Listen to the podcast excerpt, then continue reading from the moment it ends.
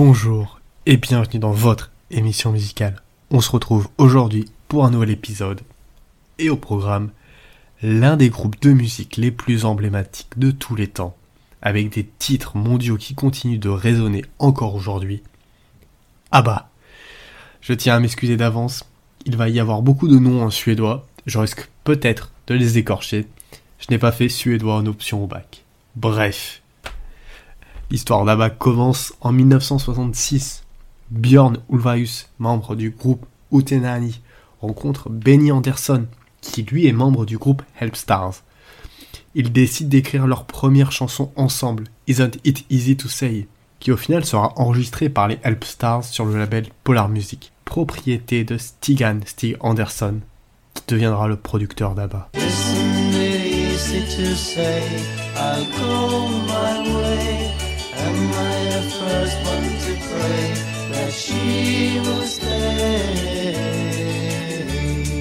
En 1969, Benny Anderson rencontre Annie Frid Linkstad lors du Festival national suédois pour participer à l'Eurovision. Cette dernière deviendra sa femme et évidemment membre du groupe ABBA plus tard.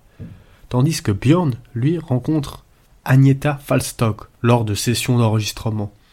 Il voit directement en elle le talent qu'elle a et deviendra quelques années plus tard sa femme. Ils commenceront à écrire des chansons dès 1970, à travailler musicalement pour commencer à travailler sur ce qui deviendra le son à bas. Mais comme tout au début, le succès n'est pas au rendez-vous. Ils commenceront par écrire de la musique pour un cabaret, Felstfolk, qui signifie en suédois couple fiancé ou bien fêtard. Le spectacle a débuté le 1er novembre 1970 au restaurant club Tragar N à Göteborg il a ensuite été présenté au Strand Cabaret de Stockholm en décembre et a fait l'objet d'une courte tournée en Suède en janvier et en février. En plus d'être la première fois que les quatre se produisaient sur scène ensemble, ce fut un véritable flop les quelques clients du restaurant ignorant le spectacle alors qu'ils mangeaient et buvaient jusqu'au bout de la nuit. Bjorn a déclaré dans de nombreuses interviews que c'est à l'occasion de cet événement que le groupe a appris exactement ce qu'il ne fallait pas faire et qu'il faudrait attendre longtemps avant que les quatre ne travaillent à nouveau ensemble. Malheureusement, ou heureusement, aucun enregistrement sonore n'existe de ce cabaret, seulement quelques photos que vous pouvez trouver sur internet. Pendant deux ans, aucune performance sur scène, mais au printemps 1972, le groupe revient avec une chanson, People Need Love, avec une mention spéciale pour la fin de la chanson en yodel. À cette époque, le nom ABBA n'est pas encore officiel. Ils se font encore appeler par leurs prénoms, Björn, Benny, Agneta et Annifrid. Ce mini succès en Suède va leur ouvrir les portes du Melody Festivalen, les sélections suédoises pour l'Eurovision en 1973. Ils iront à ces sélections avec leur chanson Ring Ring. Malheureusement, ça ne sera pas encore cette année pour ABBA l'Eurovision. La chanson finit seulement troisième. Ça sera la chanson du duo The Nova and the Dolls, You Are Summer, qui représentera la Suède cette année-là. Vous voulez mon avis? La chanson d'ABBA était meilleure, mais n'aurait pas gagné l'Eurovision quand même.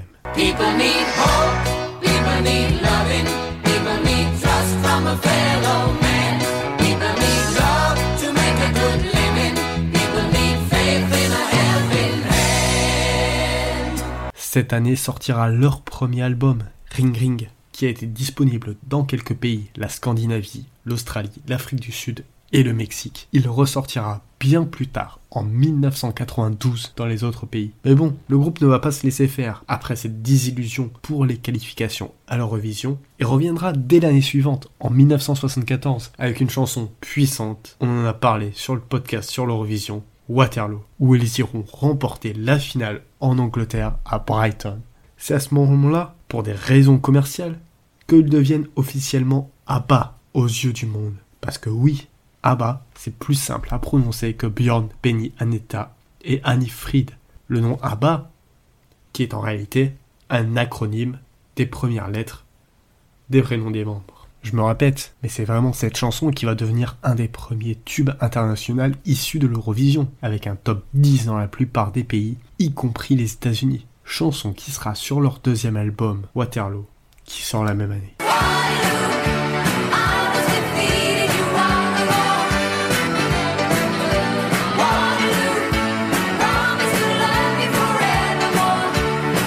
Tout va très vite s'enchaîner pour le groupe suédois. Seulement deux ans plus tard, nouvel album et une chanson culte, Mamma Mia, qui sera encore une fois dans le haut des palmarès mondiaux.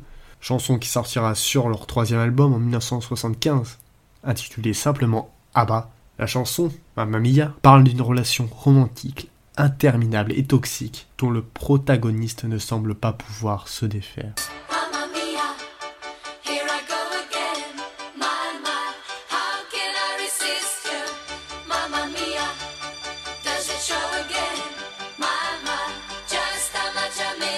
Le succès est tel qu'ils seront invités au mariage du roi Charles XVI de Suède avec Sylvia Sommerlath et pour l'occasion, ils interpréteront une nouvelle chanson. Vous l'avez peut-être deviné, c'est encore un succès, Dancing Queen, qui est dédié à la jeune reine.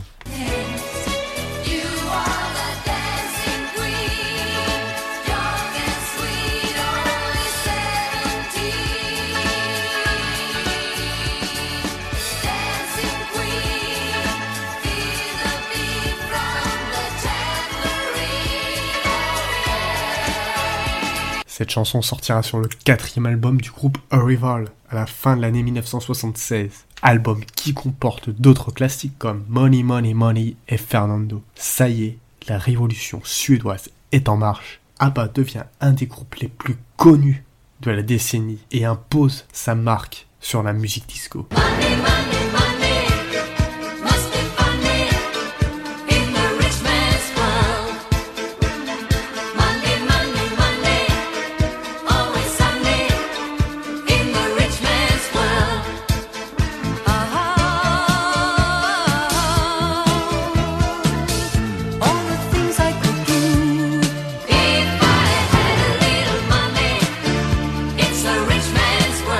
Mais ce n'est pas tout. ABBA devient une société en investissant dans leur société de production qui les a fait débuter. Polar Music, c'est maintenant AB. Mais ils font construire également un studio d'enregistrement. Ils investissent également dans des restaurants, cinémas, etc. ABBA devient une marque et se voit cotée en bourse. Vous l'aurez compris, dans le but d'éviter des impôts. Selon le droit fiscal suédois, il existait en effet des lois qui permettaient de déduire des impôts le coût de leur tenue, tant que les costumes étaient trop scandaleux pour être portés dans la rue. Le groupe payait donc moins d'impôts en portant des vêtements extravagants. Ils ont tout compris. En 1976, un documentaire sur le groupe ABBA va sortir. La popularité du groupe ne fera que s'agrandir. Au printemps 1978, le groupe s'est lancé dans une grande campagne de promotion aux États-Unis qui a abouti à un single classé dans le top 3 avec Take a Chance on Me et une entrée dans le top 20 pour ABBA, The Album.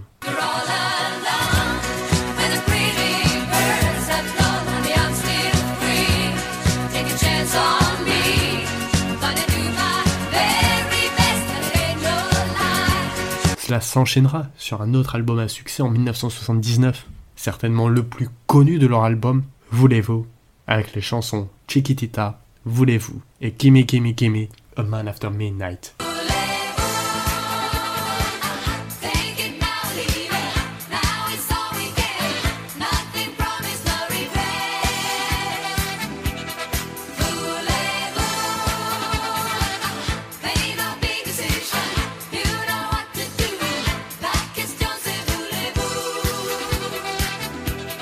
Mais bon, cette même année, des rumeurs de séparation vont bon train, notamment du côté d'Agneta qui souffre de la popularité et qui est phobique de l'avion. C'est donc compliqué pour continuer les tournées loin de notre bonne vieille Europe. Mais c'est surtout le premier divorce du groupe entre Agneta et Bjorn qui plombe les relations dans le groupe. Mais le groupe dément toutes les rumeurs et continue avec une tournée au Japon pour ce qui s'est avéré être ses tout derniers concerts devant un public payant. Le reste de l'année est consacré à l'enregistrement de l'album suivant, Super Trooper, qui contient les succès The Winner Takes It All, Super Trooper et Lay All Your Love on Me.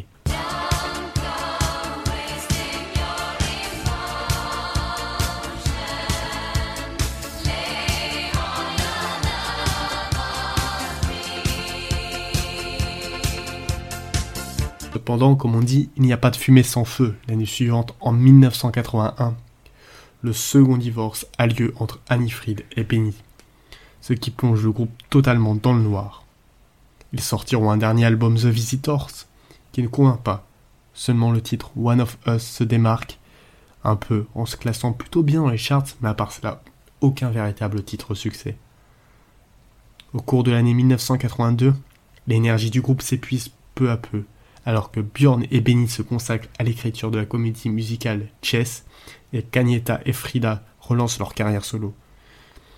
La seule sortie, un petit LP d'ABBA cette année-là, et un double album de compilation de leur succès intitulé The Single The First Ten Years, incluant deux nouvelles chansons.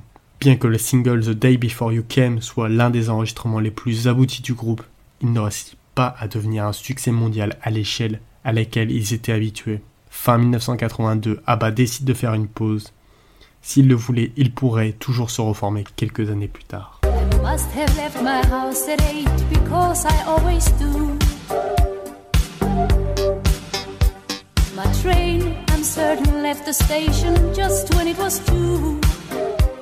Mais cette pause s'avère être bien une dissolution qui sera confirmée le 11 décembre 1982. Comme je l'ai dit, ils continueront chacun dans leur coin à travailler. Annie Fried pour sa part écrira un album pour Phil Collins et deux albums pour elle, en suédois, Shine et Jupa Tag. Je l'ai dit, Benny et Bjorn pour leur part écriront les comédies musicales Chess en 1984 et Christina Fran Mala en 1994. Enfin, Agneta, quant à elle, enregistre elle aussi ses propres albums.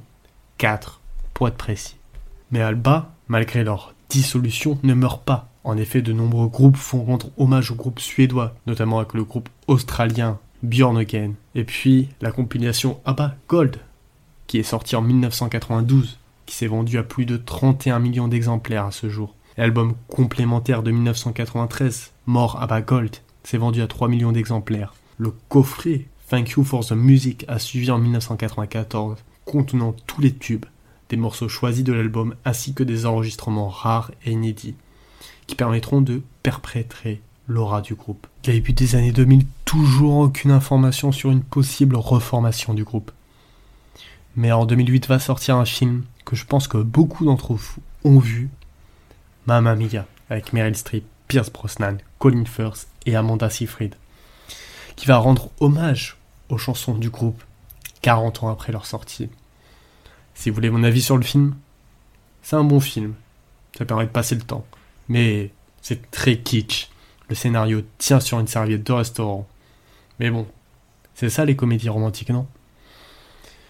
Aujourd'hui, ABBA est considéré comme l'un des plus grands groupes de la pop, comme en témoigne son entrée au Rock'n'Roll Hall of Fame en 2010, la même année, ABBA World, une exposition itinérante autorisée et une expérience interactive, a été inaugurée à Londres. Le projet a été soutenu par les anciens membres du groupe, qui ont également fourni des objets et des interviews de vidéos personnelles. L'exposition a finalement trouvé une place permanente au musée ABBA de Stockholm en Suède. Ouvert en mai 2013, le musée a connu un succès immédiat. Début 2018, il a attiré plus de 1,5 million de visiteurs. Cette même année, 2018, ils annonceront leur retour. Quelle année n'empêche 2018 La Coupe du Monde, le retour d'Abba? Enfin bref. Ils enregistreront deux chansons, I'll Still Have Faith in You et Don't Shut Me Down, qui figureront sur leur neuvième album, Voyage en 2021, après plus de 40 ans de pause. À ce sujet, le groupe a dit Cela fait longtemps que nous n'avons pas fait de musique ensemble, presque 40 ans en fait. Nous avons fait une pause au printemps 1982 et nous avons décidé qu'il était temps d'en finir. On dit qu'il est imprudent d'attendre plus de 40 ans entre deux albums. C'est pourquoi nous avons enregistré une suite à The Visitors. À vrai dire, l'inspiration principale pour enregistrer à nouveau vient de notre nouvelle implication dans la création du concert le plus étrange et le plus spectaculaire dont vous puissiez rêver. Au printemps prochain, nous pourrons nous asseoir dans un public et regarder nos personnes numériques interpréter nos chansons sur la scène d'une arène construite sur mesure à Londres. Bizarre et merveilleux.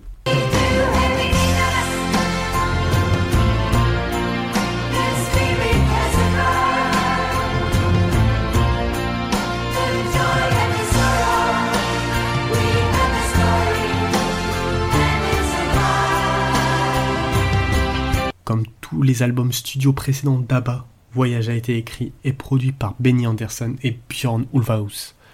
Leur arrangement et leurs paroles étant complétés par les voix inimitables et intemporelles d'Agneta Falstock et Danny Fried La majeure partie de la programmation et du mixage a été réalisée par Benny et l'album a également bénéficié de la participation du Stockholm Concert Orchestra.